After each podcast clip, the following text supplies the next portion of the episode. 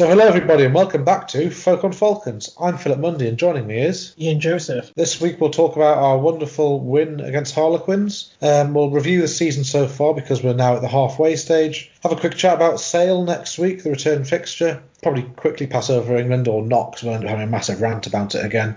And then give you a quick roundup of the rest of the scores, and the, the tables this weekend. Um, as always, you can find us on social media. Yep, so um, on Facebook, it's simply just look for at Folk on Falcons. You'll see our picture come up. And for Twitter, it's the same, of course, uh, at Folk on Falcons. And if you'd like to send us an email, it's simply folk on falcons at mail.com. Brilliant. So, I think first things first. What a weekend! yeah, well, maybe not what a weekend. What what a match! well, yeah, well, not maybe talk about the whole weekend, but yeah, I mean, uh, usual sort of Falcons standard, made very hard work of it, and fingernail stuff. Um, but yeah, I mean, what a really good result. Uh, obviously, those who listened to the previous podcast with the the guys from the the, the Quins podcast, um, I was a bit more dour in my prediction than you were. Uh, they were very very optimistic, um, but.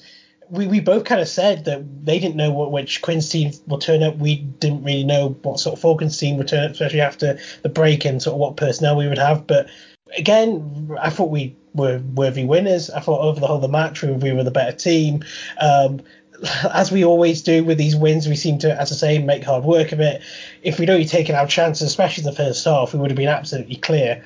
Um, again, when we do give tries, they seem to be sort of worldies from the opposition, or we just gift it to them. Um, but yeah, I mean, a really good result against probably the informed team in the league, and it's put us in, in a really good position in the league going forward. Yeah, before we dive into the detail a bit further, um, so you mentioned um, selections there. I think that's probably one of the strongest Falcons teams, certainly of this calendar year, if not the season. Um, first time Orlando and Burrell were paired together, which was quite an exciting one when we saw the team sheet and didn't fail to disappoint. And then um, also the Harlequins team sheet was quite an interesting one because uh, if I'm if I'm honest, I think they were being a bit arrogant and they were leaving some of their players on the bench, like Dombrandt, who you'd think why on earth isn't he starting? And I'm quite glad that they got the comeuppance to be honest, because I thought that was a sign of them underrating us and maybe saying that we had Chick back in the team and thinking, oh well, Falcons back row isn't full strength, but as we know, Chick's now played for Falcons for a number of years, played at various England age groups, and he's a very capable player, and he showed it all the way through the match. I think he played quite strongly, and he got the first try as well within 20 minutes of return to competitive rugby. Yeah, um, their selection was, a, as you say, an interesting one. Uh, again, as you said, with Dombrandt leaving him on the bench was an odd one. Care as well. Now, though Care did have a knock in the last game, uh, I know Brown was off making money for himself, doing some sort of talk somewhere. Um, but yeah, I don't think it was an a full strength Quins team at all, and definitely with relation to us. I mean, I commented on the social media when the team was announced I think it was probably the strongest one we've had since that winning run at the start of the season. I know Flood wasn't there, who I still think is a bit of a miss. Um, but as you say, Burrell and Orlando there together was exciting. First time it's happened this season. We had Radwan back. Um, I've, of course, Hodgson dropped out. Connon came in, but actually, apart from a couple of missed kicks, actually generally had a really good game. Um, but yeah, I thought that the team was as strong as it probably could have been. Um, you know, shame obviously you didn't know Wilson and Graham, but as usual, the, all the forwards stepped up and put in a, a really good performance. Yeah, you uh, you mentioned Connon's missed kicks there, but I think um, well, kind of yes, he missed a straightforward one at the start, which was a bit of a, a here we go again moment. But I think actually after that he played extremely well, both in the open and from the tee. He got a couple of very good conversions from out wide, and obviously got that kick under pressure at the end. And those of us who watched the match and basically the last minute he had a penalty kick from it wasn't in front of the post, it was probably between the 22 and half way, about 10 15 metres to the side, where you'd expect a first class kicker to get it, but obviously the form he's been in lately, you do worry. But yeah, he, he slotted it, and I think his play in open play was actually very good. Um, he's not afraid to go into contact, which is nice to see from a fly half, but he's also not afraid to play on the front foot and play very close to the defenders and put people through holes. Whereas you get some fly halves that stand a lot further back from the defence and kind of pass it more into space and let other people take it up to the opposition. Um, I think he played very well. Yeah, I think if you could sort of have a battle of fly halves, um, he came out on top against Smith, which obviously deserves a lot of credit. Um, apart from, as you say, the couple of missed kicks, um, I thought the conversion especially was pretty kickable. Um, I thought, yeah, he played really, really well. It's probably his best game of the season. Um, I thought he was he was better than Smith actually. And in the build, obviously, we talked about how he was in form and he would be a real danger for them. But in terms of his general play, I think Smith's kicking was probably still a bit better, especially his place kicking just seemed more confident and seemed to get down the middle a lot more. Um, but in terms of controlling the game from fly half. I thought Connon was better actually. I wasn't particularly impressed with Smith in that regard. Um, and yeah, I mean, all, all credit to Connon then. I mean, he came in late he, he stood up, was counted, and then when it really mattered at the end, he got the winning kick. So fantastic. With Connon coming in quite late, I don't think it's been released what was actually wrong with Hodgson, but um, obviously had a niggle or something. Did we have a, a replacement stand off on the bench, or if they'd have managed to, I say managed to, if um, Connon had got injured, would we have been ended up playing Sam Stewart there, or perhaps moving Orlando or Burrell somewhere they're unfamiliar, potentially Penny could maybe play there. I don't know, but um, I didn't see on the bench who the immediate replacement would be. Yeah, well, that was thing. I think they mentioned on the TV commentary on BT that he tweaked his groin during kicking practice the day before, something like that, which is exactly what you want from me fly half. Um, but yeah, it's right that there was no fly half replacement at all on the bench. So, you know, I, I kind of wondered, well, you know, I know who Quins are going to be targeting all game because if you clobber Connon, then you know who do you play at fly half? I don't know. I guess maybe you could have put Penny there or something and move someone else to fullback. I know by the end when I think Orlando was down for treatment, they um, Schreuder came back on, they put him at fullback or something ridiculous like that. Um, I think we'll get into that sort of situation. Uh, luckily that that didn't happen, but you're right, there was no fly half replacement on the bench, so I guess uh, for Friday night we got to hope that we have a bit more bodies in that department. Indeed. Um, we mentioned that if Connon had got smashed up, we'd have had problems. But I tell you what, we were half giving Marcus Smith a, a beating up. There was a couple of times he got driven back considerably. At the very start of the second half, he must have gone back about 30 yards when I think it was Burrell and Orlando grabbed him by the scruff of the neck and just marched him backwards in a kind of a, little rolling maul they decided to develop all on their own. But um, yeah, throughout the game, he, he was obviously targeted because he is quite slight, and they know that he, he can't stop a 18 stone behemoth running straight at him. Um, but yeah, if we if we kind of go through the game, obviously we missed the penalty early on, um, but then it wasn't too long before we got on the score sheet through um, a nice little break down the left by Callum Chick, or other, others with Chick finishing it off. Yeah, I mean, I thought Quins' most sustained pressure was actually the bit just before the try. I thought perhaps the try was slightly against the run of play, but um, yeah, it was really well done. Really good support play into the corner. Nice to see Chick not only start, but really good to see him get his try as well. I think that's actually really well deserved. Um, yeah, so that kind of said it. Like from that point, I genuinely thought that going over the course of the game, we, we were probably the better team. For the remainder of the first half, I think pretty much all of the possession, apart from maybe 10 seconds, was in um, the Harlequins half. We it wasn't too long before we got a second try. Um, kick to the corner, bit of setting up, and then Mulipola rumbling over as he does best from close range. Once again, the kick slotted, 14 0 up, looking very promising. And then, as is often the case, what do we do? Falcon special from the kickoff. Um, I mean, uh, to be fair to Van der Walt, I think maybe because I think Harlequins had from the second half of this. I do think perhaps the sun was maybe in his eyes a bit. But yeah, it was pretty poor schoolboy era stuff. Ball dropped. I mean, yeah, these things happen. But then to let it bounce and to let the Quins players have the space to just sort of offload it and run it at the corner. And I'm not sure about the tackling as well. Yeah, uh, to stop them there was the best in the world. But yeah, I mean, if it's the equivalent, I suppose, in rugby terms, of just sort of an own goal straight from the kickoff, isn't it? Yeah, you mentioned the tackling. It was, I think, Schreuder and Penny um, missed their tackles then, and slightly worrying that um, we'll come on to it a bit more detail later on, but Quins' second try, there's also a, a load of missed tackles and a bit of something to work on. Maybe get the old yellow Gilbert tackling pads brushed off and playing with them on the training park because um, it seems like when players are running at pace, particularly out wide, we are falling off a reasonable number. For the rest of the first half, not a great deal more to report, really. I would have only thought, I mean, against, I guess, systematic of an illustrative of perhaps what our main problem is is not taking our chances at the end. We were camped on their line, weren't we? And then right before half time we gave away the penalty about a meter out, two meters out, whatever it was. And I think if we'd gone over there, that was probably the game. But obviously, that missing that chance and the combined with gifting them the seven points straight after the kickoff sort of left them in the game and sort of opened the door for them to to have a good go at, at a comeback because I, I so I thought the Harlequins would probably step it up in the second half. I didn't think that that they would be quite as sort of insipid as they were, and I thought that we would rue the missed chances, and I guess we almost did. But um, yeah, I was very frustrated by that missed chance and the, the turnover in the at the end of the first half. Yeah, as you say, once again, we seem to be specialists at not turning possession opportunities into points. Having said that, start the second half, we resumed much as we finished the first with a lot of territory. And Radwan probably scored one of his most close range tries he'll get of his career. Um, used to seeing him romp it home from fair distance out, but this one was just a bit of quick thinking because a lot of players had kind of stopped waiting for the video ref because um, I can't remember who it was before. Was it Trevor Davison maybe?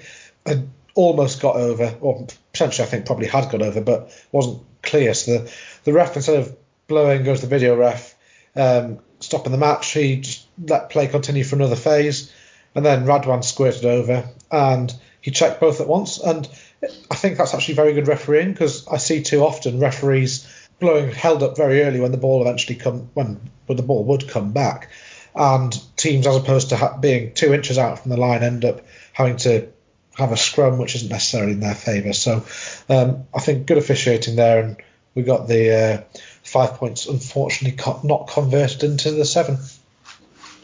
Yeah, um, I was worried that that two points could be crucial. Um, I mean, the missed penalty at the start, you know, yes, it's annoying, but you know, you could, especially with us from kickoffs, you never know. Harlequins could have done what they did later on and just scored straight from the kickoff. But I thought that two points was obviously with conversions, it's just a go at nothing almost. And I thought because I did think it would be probably pretty close, and we could rue that two points. Uh, again, I thought that try was a bit another systematic again of one of our problems in which when we do, we do score tries, uh, but we seem to work very very hard for them. I think there were a few phases before that try where we could have scored and we, we didn't. And I think similar to then the first half, there's another chance where again we were camped down there and we gave away the penalty. I mean, luckily I think we came down about five minutes later and that's when we scored the try. But we seem to have to work very very hard for what should be fairly straightforward and simple tries to get. Yeah, and then Harlequins, the opposite of that, they didn't really have to work very hard at all for the two of theirs. They made a couple of subs on about the just before the around the hour mark. This green fella who seemed to have no coverage by the Harlequins chaps last weekend came out of nowhere and brushed off three tackles and ran it in from halfway. Um, bit disconcerting that one, and then it was a set piece move about five minutes later. Off the top of the line out, huge gap opens up, and Winger goes through a hole and he completely turned um, Stevenson inside out and very easy try. And then at that point, you're thinking, uh oh. Yeah, um, as you say, what tends to happen with tries we concede, we do still have one of the best defenses in the league, but when we do concede tries, you know, my God, do we concede them um, and very easily as well. Um, I think the problem with the second one is I think it's quite hard actually when you do have a player who's as quick as Green and you know it does get a bit broken, it loose, it's an open play. Y- yes, I do think you should be making those tackles, but it, obviously it's quite difficult and our wingers well, we've mentioned this before, our back three aren't the biggest in the world, and I think perhaps I suspect if you do have a really strong, fast runner, they are susceptible to perhaps breaking the tackle or, whatever. But yeah, the, the, the third try is just, I think it's just a really well worked set piece again. A bit disappointing, obviously left a huge gap. But, uh, you know, I think in some ways you, you've got to kind of take your hats off to Quins. That was a really good try. But I thought they were the most dangerous, especially the second half when it did kind of break up a bit and it did get a bit loose. And they did have these sort of quick wide men out there almost got in there a couple other times as well, looked really, really dangerous. But uh, thankfully, we only restricted them to those two in the se- in the second half. Yeah, and then there was a couple of penalties exchanged, and last couple of minutes um, was one of these ones where normal players we've seen for the last however many years, Quinn's earned himself a penalty, and Smith's lining up a shot from best part of 50 metres, and we think, uh oh. And then the video ref pipes up, and you think, oh, what's going on here? So have a closer look, and Penny took one for the team um, against his former club. I don't know whether someone was trying to settle a score with him or whether he was just um, kind of head in the wrong or right place at the right time. But we ended up with one of them in the sin bin. What would have been a kickable penalty for Smith suddenly becomes a penalty to us for the high tackle. Um, we stick it down into the corner. Well, not the corner as it was, it was quite a poor touch actually. On the 22, off the back of the line out, we get ball to the backs, and you think, oh, here we go. Referee's arm goes out, get a penalty, fantastic. And then what do we hear? We oh, this one it wasn't the video ref piping up so much. Um, it actually annoyed me quite a bit because you could see it on the TV and you could also hear him in the referee's microphone. It was Marcus Smith whinging, and he was kind of pleading with the referee to refer it. And the referee did refer it. I'm not. I'm just not comfortable with referees referring things off the back of players complaining. I think it's one thing if a player um, goes down and draws attention to it through being injured or emphasising an injury, but he was basically whinging at the referee, a bit like a spoilt child. Because the video ref, I think the video ref made the right decision there. Yeah, I mean, I mean, where's Burrell supposed to put his arm? I mean, you know, come on, he's he's going into contact with someone. You know, you can't expect him to have his arm sort of down by his side, really, going into it. It's kind of hit the sort of if you know the contact is the bottom of his throat, top of his chest, or whatever. You know, you it's it's not the head, is it? You know, the the, same protocols, the same rules aren't there. Um, and I think it was just kind of a, a as you say, a whinge at nothing, and maybe there was the annoyance and frustration, at, obviously, especially from Smith, who was just about line it and take potentially the winning penalty to then you know be on the back foot and having having already then just conceded potentially the losing penalty for them. So I think it was a combination of those, but I think it was definitely the right decision. I think we would have been absolutely fuming and foaming at the mouth if that was reversed and given to them. Yeah, but it wasn't, and then Connon kicks it. Um, we managed to retain a kickoff, which is always nice to see, and a couple of phases. I actually thought we were very lucky in one of the phases not to give away a penalty for diving off our feet. Um, I, have seen referees give them many times when um, players are running down the clock. It seems to be an instinct just to kind of dive on the ball when it's on the floor as opposed to forming a ruck properly. But we got away with it, kick the ball and touch, and win by three points. One thing to note, well, there's a few things to note from the game. Um, Orlando went off injured, as did Penny. Those two didn't seem so serious or injuries. Um, but one that was concerning was Radwan um, with the twist of his knee. Um, we mentioned it last week in the podcast that there's a tendency for studs to stick in artificial pitches. Um, looked a bit of that, and also just kind of getting an unfortunately kind of trapped between a player on the ground and a bit of pressure from the side. And hoping it's just a strain, not ligament damage per se, but um, with him coming back from an injury only recently, you've got to hope for the best. I don't think they've said anything officially as to what's happened yet, have they? Yeah, I mean, they don't I think unless it's absolutely really serious, they generally don't. Um, but I think the only positive is I think it looked worse than it perhaps was. I mean, there was no stretcher involved. He sort of hobbled off rather than was carried off. Um, I don't know. We just sort of keep our fingers crossed that it's only that it's well not as bad as it looked, and I hope it's not his season over or he's going to be out for absolutely months. And, and I think you mentioned at the time, you know, if you're really if your game is based about being a really, really speedy winger, you know, if you get a serious injury like that and you lose a yard of pace or whatever, that could be career ending for you. Um, I don't think it seemed that bad because I say I think he just sort of walked off rather than was carried off or with any oxygen or anything like that. But yeah, we'll just have to see and keep our fingers crossed.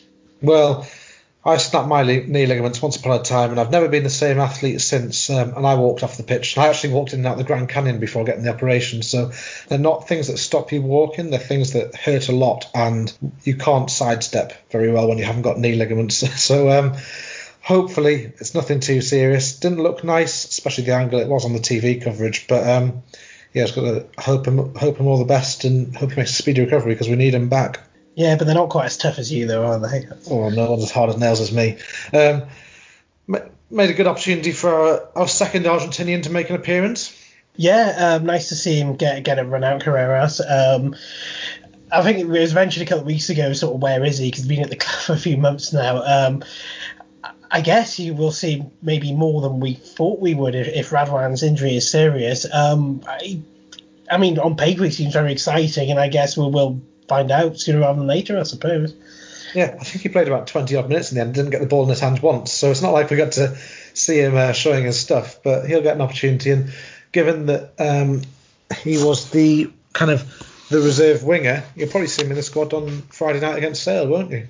Yeah, well, I think he made sort of a tackle, a decent tackle once, and that was kind of all we saw of him. But yeah, I mean, as we say, we just sort of give him a go, see what happens. Uh, what worst that can happen is he misses every tackle and drops every ball and never plays again. So we'll we'll have to see. I'm sure. I'm sure. I've got faith in, in Dino. I'm sure it's a decent signing.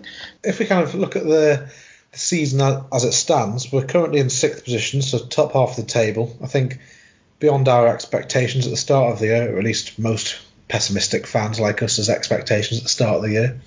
How would you rank the season as a whole for the club? And if we went down to kind of the, if you call it the the, the 15 or the 22 or the, just the players that have stood out to you thus far this season, kind of if we go from 1 to 15 and then a few extra ones, um, who would you kind of put in the performing well, best in class, needs to buck up his ideas, should apply himself, try harder? Uh, a lot of categories to fill there. Um, but yeah, I, think it's a you know it's a good time to sort of take stock and have a look at how this sort of weird season has gone. Um, obviously, we're halfway through now.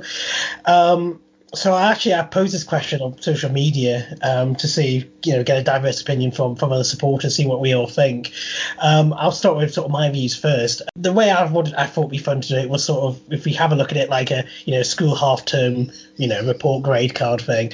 Um, I think if you gave us probably I would say a B um, as you say, we you know, if we were sat here months ago after that Ealing defeat, and you told us halfway through the season we'll be fairly comfortably and deservedly in the top, well, six, well, top six, I suppose, but six, you know, never would have believed you. Um, but yeah, there we are. Um, I don't think it hasn't been a perfect season by any stretch because the games, I think particularly Bristol and Exeter were disappointing defeats. Um, I thought we, for large parts of this game, we the better team and we should have won those games. And we just didn't take chances. I think if we took those chances, we'd be well, we'd be looking to potentially win the league actually. Um, but yeah, so it has been a perfect season, but it has been a very, very good one and shaping out to be one of the best that we've had in as well as the finishing fourth season, probably since we won the league. But I mean, obviously, we're only halfway, so a long way to go yet. Yeah, um, people say the table never lies, and I think that in this case, it can be a bit misleading with kind of the, the cancellation of a few games, but it still doesn't lie. I'd say that when you look at the games we've played, is that we've played eight now, won five, had three abandoned or cancelled. It doesn't lie. We've we've not got any bonus points, but we've won a reasonable number of games and we're in the top half of the league. And the games that we've lost, we haven't got thrashed in. I think that a little bit more t- clinic, clinicism, clinicalism, I don't know what the word is, but being a bit more clinical in the final third and getting a couple more tries in every game, which I think, to be honest, they've been there for the taking. On the whole, there is no reason that we shouldn't have won every single game. I'd say on balance, it's probably fair enough we've lost some, but I wouldn't say there's a single game we've been outplayed in. It's just a bit disappointing, really, that we've not got a, a winning bonus point at all. Yeah, well, it's exactly that. I think if we just had a bit more accuracy, a bit more clinical, that's really the only criticism, I suppose. Um, which is, again, it's a bit it's it's one where at the start of the season, if, if you kind of said to us, well, if we were just a little bit more clinical, a little bit more accurate, we could be looking at, you know, towards certainly the top four at least, be incredible. Um, so yeah, as I say, I think if I was to give it a, a, a sort of report card grade, it would, would be a B. As you know, it has been very very good, but there is room for improvement, and that's been your disappointment. But on the whole, really really good. And when I posed this question to, to people on our Twitter and Facebook, um, again, I think B was the most common one. Um, I think a couple of pessimistic ones put more of a C, um, which I'm not quite sure necessarily what their expectations are going to be, but maybe they're even harsher than we are. But yeah, I think that seems to be general consensus, and that so far it's been really good, but it could have been better, perhaps. Um, in terms of when you mentioned the question about the players, um, it's really, really tough because obviously we haven't had many players sort of or star players consistently playing. So it's kind of really how you phrase the question. If you were to ask me who's been our most consistent player, um, consistently best player um, throughout the season so far, I would say it's probably going to be one of the forwards. And if I was to really have to choose, maybe Robinson. I don't think he's put a foot wrong all season. I think he's always been exceptional in every game. Like quietly, I know that Mark Wilson, Guy Graham get a lot of the a lot of the press coverage. Um, but I think he's been absolutely exceptional and it's systematic about how we've quietly, especially in the forwards, quietly gone gone about things and successfully. Um, I think closely followed by Fuza as well. He's been a really, really good signing. Again, not a particularly big fanfare signing. No one really knew anything about him, but I think apart from one knock on against Bath and maybe another against London Irish, again, he's been almost faultless. And the line out generally has been pretty successful. And I think he's been a big part of that. And I think if you'd have another level below that, possibly McGuigan and Mulipola. But if the question was what's been the best standout performance in any match this season. I think probably probably Mickey Young in the home game against Sale. Um, I think that performance was the best scrum half performance I've seen, certainly for the Falcons, for as long as I can remember. Um, and just generally, I think it was one of the best scrum performance I've ever seen, considering the quality of the opposition. It was, it was our first home game of the season, and his opposite number in De Klerk, he had him in his back pocket the whole game and absolutely outclassed him. Um, and obviously, he's had his critics amongst myself, probably yourself, and a lot of others, but he really showed us what he has in his locker that night. In terms of like, sort of a player who perhaps should be improving, um, it, it's tough actually. I, I still want to see more from Schreuder, even though he did have probably his best game f- for us yesterday. I know he hasn't played a huge amount of games, but he was a more of the marquee signings. Um, there's a couple of others who I think maybe haven't sort of made the cut as such, but I wouldn't necessarily expect them to. You know, you talk about your your Vunas perhaps is a reasonably decent name, but it just hasn't really come for whatever reason. But I, I want to see more from Schreuder, and, and yesterday gave me hope. Um, in terms of what other supporters have said, I think it's been quite diverse. Others said Fuser as well.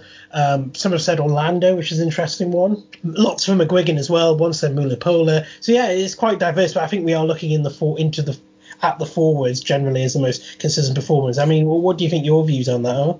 I think that the, the front three have been exceptional. Davison, McGuigan, Mulipola, and also I think that Brocklebank and Blamire off the bench once again, very very good. You mentioned um, was it uh, Robinson? He got the knock yesterday, and Hardy came on, um, but hopefully it's just a knock. It looked like he should be able to play again in the future, um, not too long. Back row, I think we've shown just quite how good Nick Easter and Dean Richards are recruiting and keeping hold of the good back row players because even our second string back row, I'd say, is probably up there with the strongest in the league. Um, it's we, we, we talk about Gary Graham and Mark Wilson all the time, but if you just look at the back row players that we have filling in, like there's plenty of weeks that Hardy hasn't even been on the bench. And it's not through fitness, it's just through depth. Mm-hmm. And I think he played very well when he got a good run out yesterday. A bit of a different back row player to a lot of the other ones we've got. Hardy is he's obviously a lot smaller, but he gets around the park a lot more. I think also I'd say that in the Open, I thought Connon has been quite good this year. I, I, knew last year from the Championship that he was able to play very well, but I was never quite sure how he'd stack up at the top flight, and it's been pleasant surprise. Um, kicking maybe an unpleasant surprise, but looks like hopefully he's turning a corner on that. Um, I think players that are performing, or kind of the, the ones that have come out of nowhere, I'd say um, Sam Stewart has this season come on leaps and bounds, and I think kind of one that kind of wasn't really on the radar really much last season, even was Stevenson. He's playing week in, week out, mostly 80 minutes at the minute. And he's got a good few tries to his name. And I think as um, time goes on, he'll get spotted by other clubs potentially and maybe worked out a bit, hopefully not transferred. But um, right now, I think that he's just going about his business, doesn't make many mistakes. Um, we, we failed to mention it a bit earlier, actually, but Yesterday there was the pass that hit his knee from Burrell, but that would have been another one easy walk in for him had the pass been a foot or two higher. And then we also messed up another one where Schreuder went down the wing. But he, he doesn't seem to make any mistakes. He's a good finisher. He's got gas to burn. And defensively, I'm quite impressed with him as well. Well, I think the fact we've mentioned so many names there kind of shows obviously sort of how well we're doing, and it's not necessarily it's all it's not necessarily about in our team standout star individuals. It's a lot of it, the success being built on the fact that the squad itself is all pulling together, and there's a lot of consistent performance in there. I mean, uh, we, we haven't really mentioned him much in this segment, but Burrell, I thought, I mean, Burrell's performance, especially against Bath and Wasps, was exceptional, and it's and that really sort of lit my eyes up to the quality he brings and what we've been missing from a player like him. Again, he kind of showed his stuff uh, yesterday, and Gary Graham's performance against Bath as well was absolutely exceptional. Um, yeah, you say we haven't got many players that um, kind of set the world alight or draw too much attention. I think Burrell yesterday showed what a difference he makes. If you think about his game yesterday, he didn't do anything ridiculously amazing. He always took two or three players to bring him down. He always made yards. He frequently got the ball away or set it up quickly. Oh, we just mentioned the one where he passed it to Stevens, Stevenson's knee, but other than that, he was faultless. Defence faultless. And I think just the, the, the knowledge that if you give him the ball, he's going to go forward. It lets other players play off him. Um, I feel that the last couple of weeks or months when he's not been around so much, um, we've definitely lacked that. Um, it seems like when when we spun the ball out yesterday, I was never kind of thinking, oh, we're going to go back 10 yards here. Whereas that has been the case. And it also means that we then have another option to just aimless kicking, which there was a little spell of yesterday, but not too much.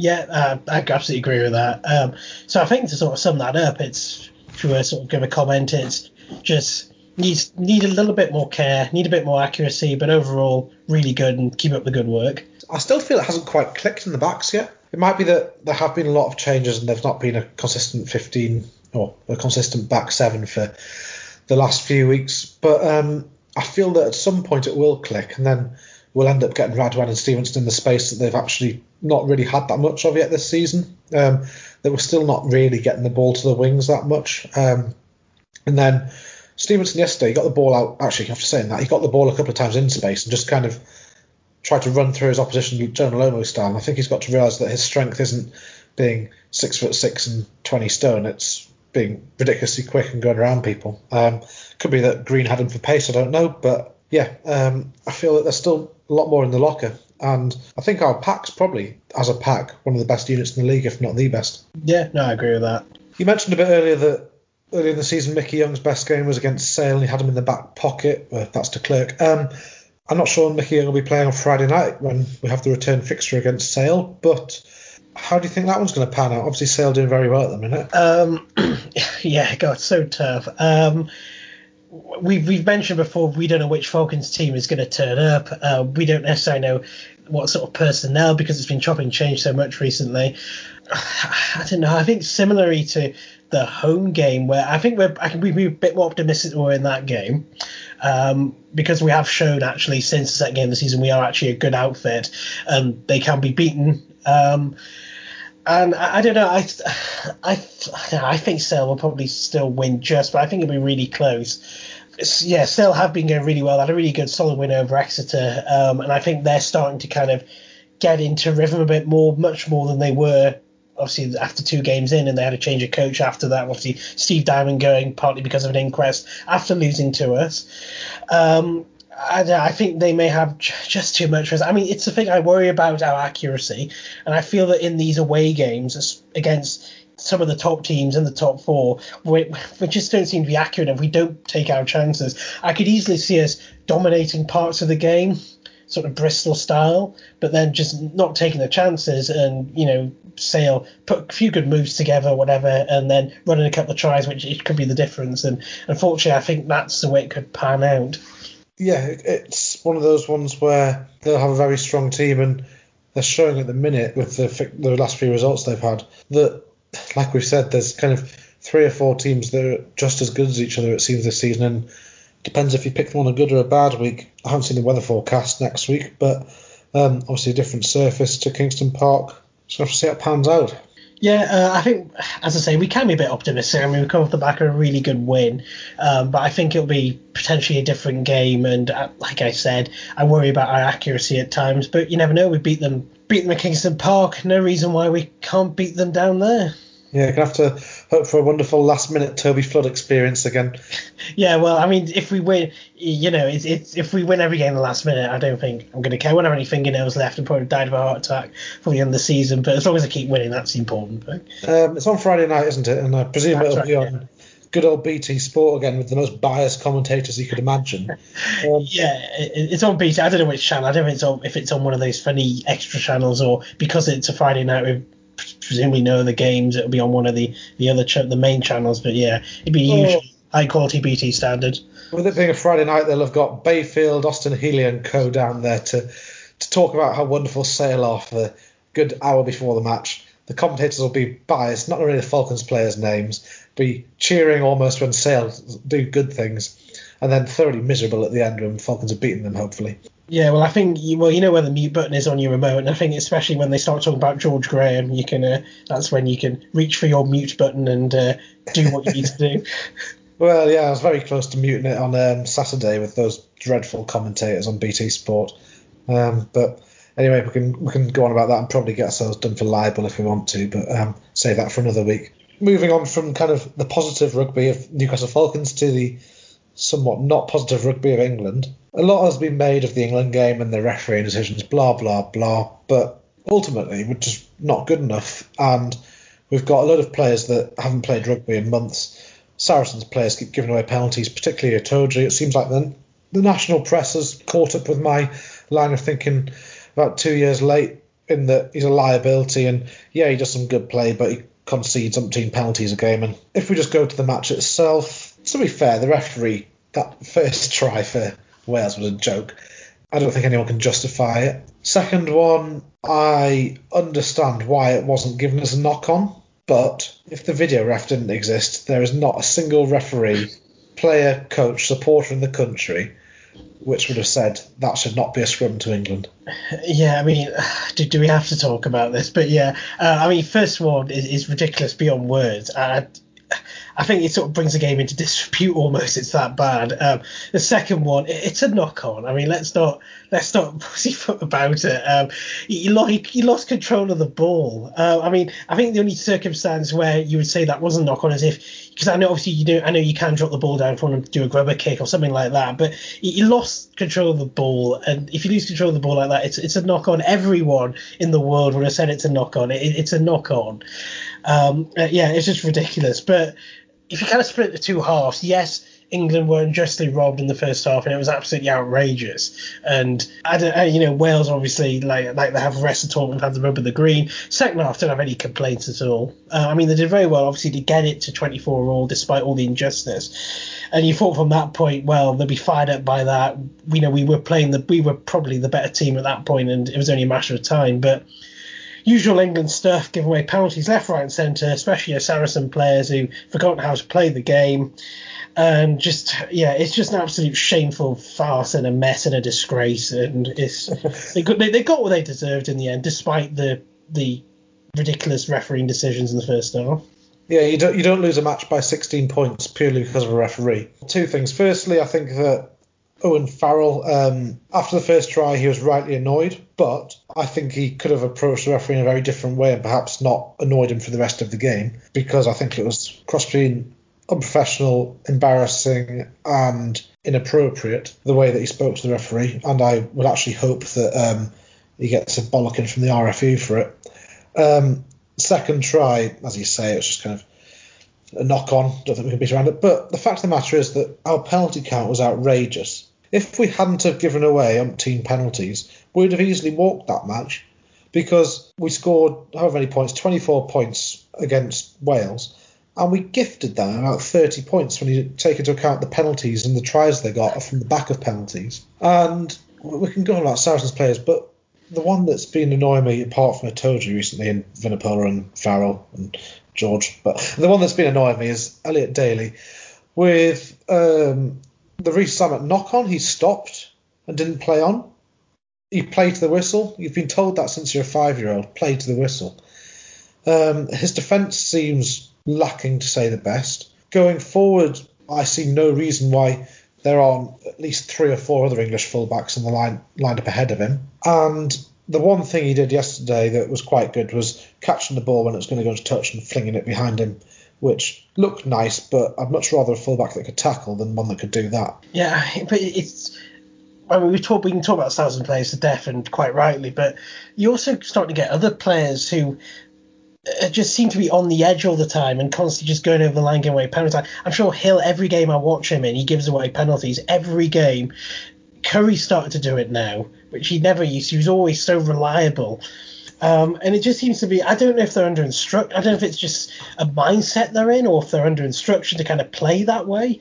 But, you know, it's, it's just, you just, it just shoots yourself in the foot. You just lose games. You know, if you always give away penalties, no matter who you're playing against, you, you're going to lose. Um, and it, it seems to be the same every single game where it's been talked about for years, even you know a year or so ago, a couple of years ago, where we were genuinely really, really good consistently. It's always been the same. We've always made it difficult for ourselves because of the penalty count. So I do wonder if it's if it's some sort of Jones tactic or something.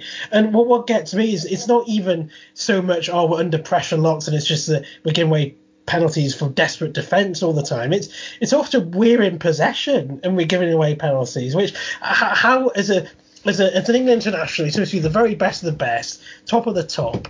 And how can you consistently give away penalties when you are in possession? It just it just boggles the mind. It's astounding. Yeah, you get different sorts of penalties. You get ones where you are pushing the boundaries and you get away with it a few times and the referee eventually pings you, kind of fair enough. You get ones where um, it's just unlucky. For example, um, when it's a offside, when a ball ricochets off you and just instantly catch it through instinct, that happens. Um, you get penalties that are professional fouls, which, although you can have lots of arguments about that, um, they're sometimes necessary. When it was a lot less fashionable to sin bin players, Leicester used to do it all the time because it was much better to give away three points than seven.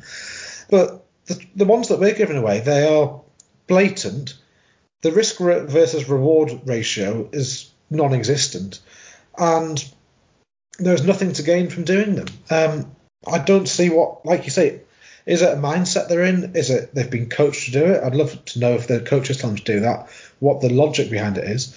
But it it just seems that um, it's a mixture of petulance, arrogance, and a lack of um, a lack of control. Um, off the pitch, you need the coaching setup to be dropping players for playing like that, and on the pitch, you need a captain or some very strong words said to the players doing it and I don't think there's anyone on the England team who would tell Maro Itoje just to pack it in.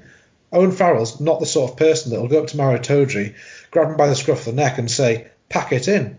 I've seen players on pitches of the same team almost come to blows before when players are being stupid, and you don't get any sort of that sort of disappointment or anger at the other players on the pitch because when a player gives away a stupid penalty, it's their own fault. Once, what on earth are you doing? Twice, cut it out when it gets to the third, fourth, fifth time, lamp him. Well, Give yeah, him an HIA. Yeah, I mean, well, I couldn't do much worse if they did do that to half of the players, but, uh, but yeah, I mean, I can echo all that, and I, I think the key thing is a lot of these players know they're not going to be dropped no matter what they do, no matter who, how little they play, how badly they play. But I think it's as you've mentioned previous, I don't know if it's a week or a week before, uh, probably after the Scotland defeat, um, when you were saying about how players nowadays are just kind of told what to do. They don't really kind of, you don't see sort of, you know, individuality on the, you don't see them sort of making sort of decisions on the pitch which kind of show sort of their their ability. They're just kind of they're all sort of dry, mindless drones almost, where they're just kind of coach. Oh, you need to as in this if you're in this position, you must do this, and for in you know in this particular part parts of the game, you must do A, B, and C, whatever it is. Especially high level professional coaching, it's going to be very systematic like that. You don't get now nowadays where players kind of almost think for themselves. Like you, you got to look at a lot of the decisions, a lot of the penalties they give away, and, and from the general play, and you got to think, you know, if you're a fresh road player with one brain cell, you know that is not the right thing to do. But I think modern players, and as you say, that maybe they're under pressure as well, are, are coached and under pressure and to do what exactly they've been told, and there's no sort of plan B. They don't really think for themselves. On that note, um, if you look at the England team, I'd say that what is different between them and the other home nations or the other Six Nations or potentially World Rugby is that um, the best players tend to get identified at the age of 13 or 14, potentially a little bit younger. They then become part of academies, and it's almost a closed system from then on in. Um, if you look at the England squad, they'll have played England age groups and whatever together or with various other people get sifted out along the way. And the, it's kind of a, a pyramid of players that just decreases and decreases to the top. And you don't get the players that develop late that have got a bit more nous to them making it. Um, club rugby, you get a few. Internationals, you've got Robson and I think probably Mark Wilson, two that haven't come through the conventional route. And I don't know whether it's kind of the, the nepotism involved in a lot of rugby. If you look at our standoff and uh, inside centre, what are they? They're both the sons of coaches. Um, you've got Grayson, um, who's for some reason getting his name put in the hat for England. Once again, the son of Northampton Grayson. And I think that there's an awful lot of nepotism in rugby and the narrow mindedness and the sifting out of talent at a relatively young age before players have developed, and you end up with, like you say, these drones that have never gone in. Like I guess some of the Saracens players, I, I would be surprised if any of the Saracens players would have ever gone into a change room as bad as some of the ones they'll end up going into this season when it restarts because they'll have been at the elite rugby at various school levels. They'll have been at um, various England or club academy setups playing on very nice pitches throughout. And it wouldn't surprise me if they go to Bedford and they think, what on earth is this? Whereas you get a lot of players, probably in the Falcons setup, who haven't necessarily gone through that um, framework because they've played in the Cumbria or Northumberland or Durham leagues or whatever. And people like, you look at Trevor Davidson, who I think he's, I don't see why his name's not being put in the hat for England because he's fantastic, but he came through the ranks at Blaydon. But he's just, if I'm honest, I think he probably won't get a look in because he's not from the South London Brylcreem Your Hair crew. Yeah, well, also Robinson as well. I mean, are there many yeah. English players in that position better than him at the moment? Probably not. But you know, we we quite rightly criticise the franchise systems, you can call it that, of say, you know, you have in Scotland, Ireland, and Wales, the fact that you know it's based. They're just sort of like training clubs almost for the international teams. And we you know we take pride in our english league system.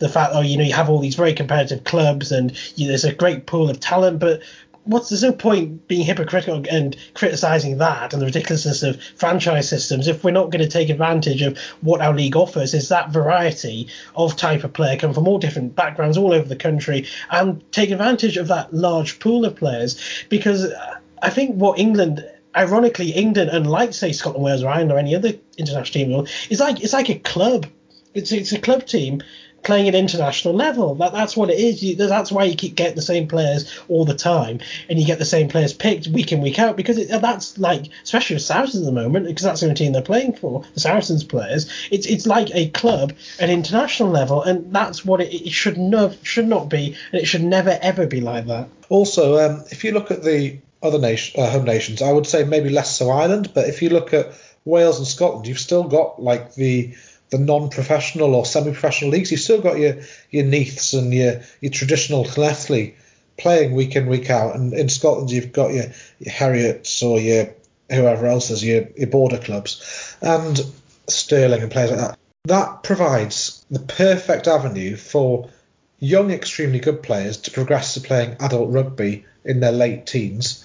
Whereas in England, they end up in the academy of a Premiership team and don't play for three or four years and it also means that um, there's kind of the opportunity for people who do develop later in their early 20s to play and play very well for, say, Neath for three seasons, end up going into one of the Welsh franchises, and then playing for Wales. Um, you just don't get that in England. It seems to be that you end up in the um, Championship for four or five years, play a couple of years in the Premiership in your late 20s, and by then you're past it and you've not got a chance of having a look in for England, or you um, you play for Saracens or Harlequins in your early twenties and you're in England before you know it. Yeah, well, I absolutely agree with that. Um, I think the problems, obviously, there's problems on the pitch in terms of the immediate future, the immediate future in terms of how they play potentially coaching, and of course you mentioned personnel, but there are systematic problems in the English game with our and with the RFU, which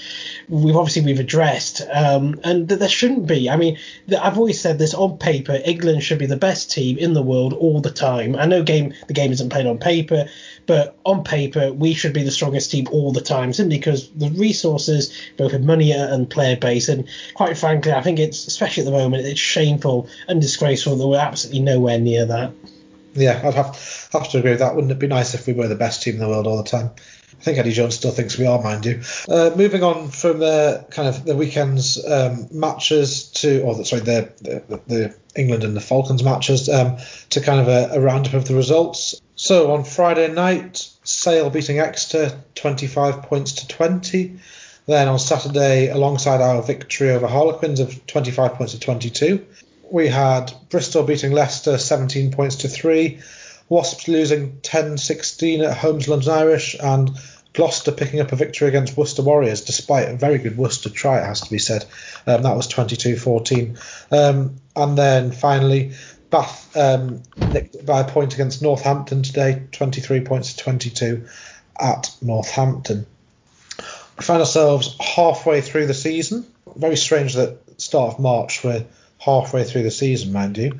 Um, but the, the table as it stands, we've got Bristol now a bit of distance ahead with 41 points, followed by Exeter on 35, Harlequins on 33, Sale on 32, Northampton on 31. We've got 29 alongside London Irish. Wasp has got 25. Leicester and Bath both have 24, and Worcester and Gloucester both have 15. Um, that means that if we beat Sale next week, we go ahead of them, unless they end up uh, but two losing bonus points, um, which I think um, would all take halfway through the season. Bristol now six points ahead at the top of the table, so bit of daylight opening up there, and also Worcester and Gloucester at the bottom. They're joint. Um, could have been even worse for Gloucester had they not got the win at the weekend. They'd have then been 10 points or 8 points adrift or whatever it would have worked out. But even as it stands, the two of those clubs have a, a nine point deficit to make up now, but it's all kind of academic because there's no relegation. Um, Six Nations um, this weekend, um, Ireland constantly beat Italy. I think it was 48 10 or something, and I can't bother to check. Um, but the Six Nations table is a bit of a funny one now with um, the France Scotland game being postponed. Um, I read something in the paper this afternoon about um, France potentially withdrawing from the Six Nations. Um, we'll see if anything comes of this, but I don't quite know what the, the French are playing with a lot of things at the minute, but um, particularly the refereeing. But it seems that uh, a French minister is potentially threatening to withdraw the exemption from French travel to Britain for elite sport. Um, whether that is Le Sour Grapes or whether it is um, damage limitation on the rugby front, who knows? But um, that one's scheduled to be replayed. No one's quite sure when, whether it's going to be the spare weekend, whether it's going to be a strange midweek game, whether it'll be a week after all the other Six Nations games. Don't know, but um, one to watch out for. Could end up being um, material if it turns out that they know they can just kind of not have to push for a bonus point in the last game against Scotland, or whether they have to go for it all out. But we'll have to wait and see what happens there. So we've rambled on for quite a lot this week. Um, a lot of it was kind of positive rant. Then we moved on to England, but um, yeah, that, that's all we've got time for this week. So thanks a lot for making this far, and speak to you again hopefully after another victory against Sale next weekend. Goodbye. Bye everyone.